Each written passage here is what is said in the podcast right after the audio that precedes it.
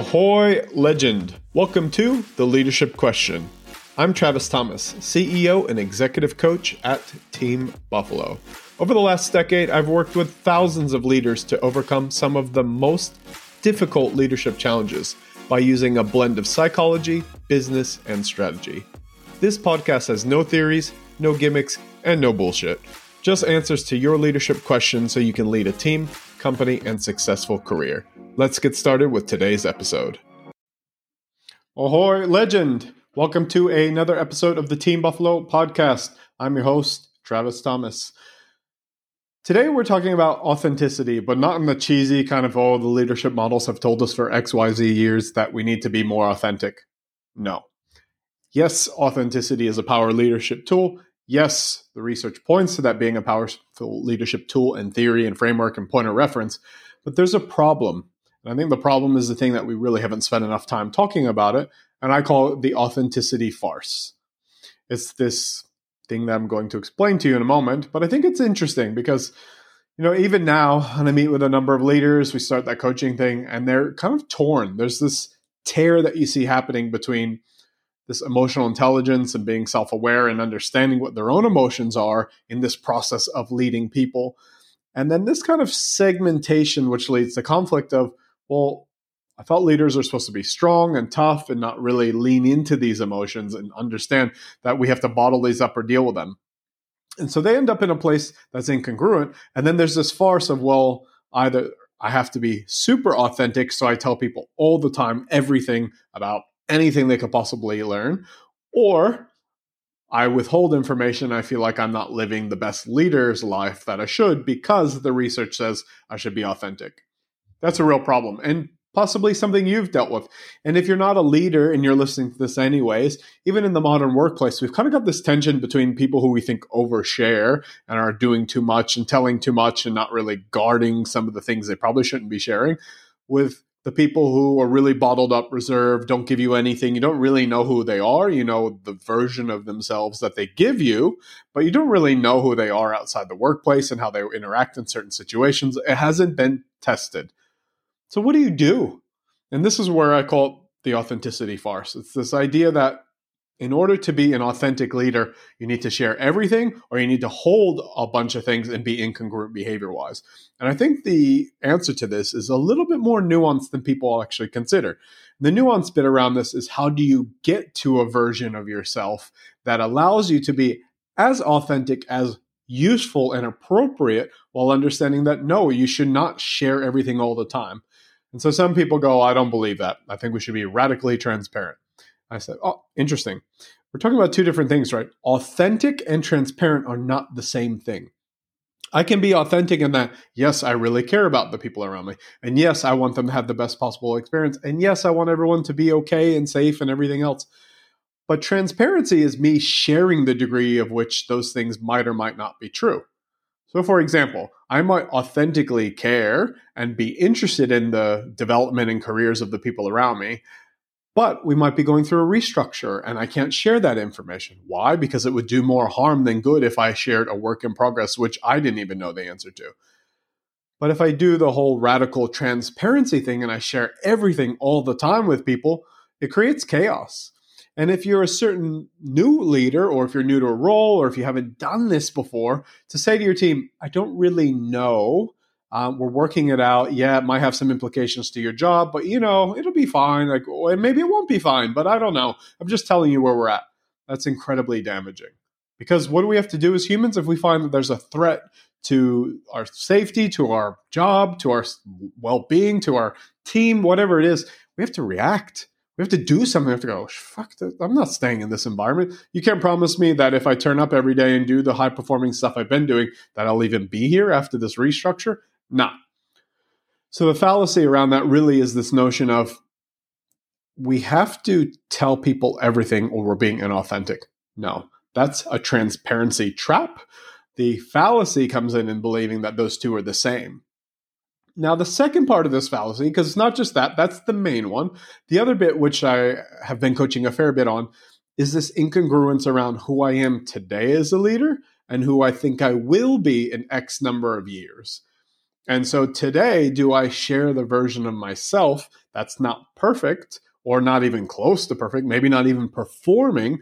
Do I share that version or do I hold back and I go, mm, I'd want to tell them, but I don't know. They might not. They might not be ready for it. So there's a really good classic example of this. Says you take on a new role, right? For you get promoted to middle manager. Maybe you've always been a frontline leader. You get promoted to middle manager, and one of the first things you say to your team is, "But guys, you know, I'm, I'm new to the role. I I'm happy to work with all of you. I've heard really great things. I hope you'll just trust that I'm probably going to make some mistakes and I don't exactly know what I'm doing, but I'm sure I'll figure it out. Jeez, I'm I'm following you. You're a leader. I'm meant to trust that you're going to get us there in the end. I'm not talking about battalions and leading war and armies, right? We're talking about well, even the day to day operation of maybe a leisure center or a movie theater or anything, or, a, mid level corporate, any of those areas, people are going to go, How'd you get that job if you don't know what you're doing? And if you don't know what you're doing, figure it out and work through that. Work with a coach, work with your boss, work with whoever appointed you or can support you in that through mentoring, whatever it might be. But do not walk around telling people, I'm going to be authentic. And that means me telling you everything. Because even if I'm not ready, you're going to know. It's so damaging. And I can promise you that will not work out the way you want. So instead, I think what's useful is to say, hey, you know, in this area, uh, you know, I really feel confident I've got it, but I just want to check because you're the expert who work, you know, someone who works underneath you. You're the expert. I just want to get your opinion on it and make sure we've got this right. You know, tapping into your team's knowledge, yes. Don't be, oh, you know, I've got to step into, I must know everything. That's wrong too. Instead, go, well, I'm going to behave as if I can figure it out. And when I can't, I will tap on the right people to get that help. But I will never stand up and go, hey, I don't know how to do all these things. I hope you still follow me. Thanks. Like, who's going to sign on for that? Would you sign on for that? No way. And I see that a lot with executives where they go, Well, I've only ever worked in maybe utilities, right? And I'm now hopping to not for profit. I don't know a lot of things. So I'm going to tell the team I don't know. Don't do it.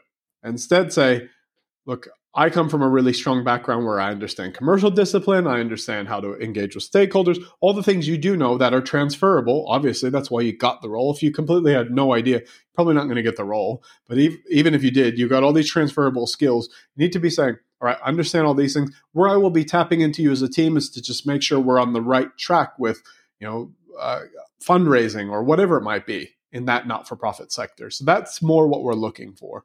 And then the last fallacy around, so this is the third one, the last fallacy around authentic leadership is that it's okay for me to be moody. Does that make sense? Moody. So I'm going to share, if I'm pissed off, I'm going to tell you I'm pissed off. If you make me upset, you're going to know I'm upset because that's authentic. I should tell you when you've upset me. No, you don't get to walk around angry they're part of the premium for what you get as a leader and part of the additional outcomes and part of the KPIs or bonuses or additional pay or whatever it is that you get as a result of being a leader, not to mention the kind of honor and responsibility of leading a team, doesn't mean you also get to be grumpy and moody. And I see this with leaders. They go, it's good to show them rage.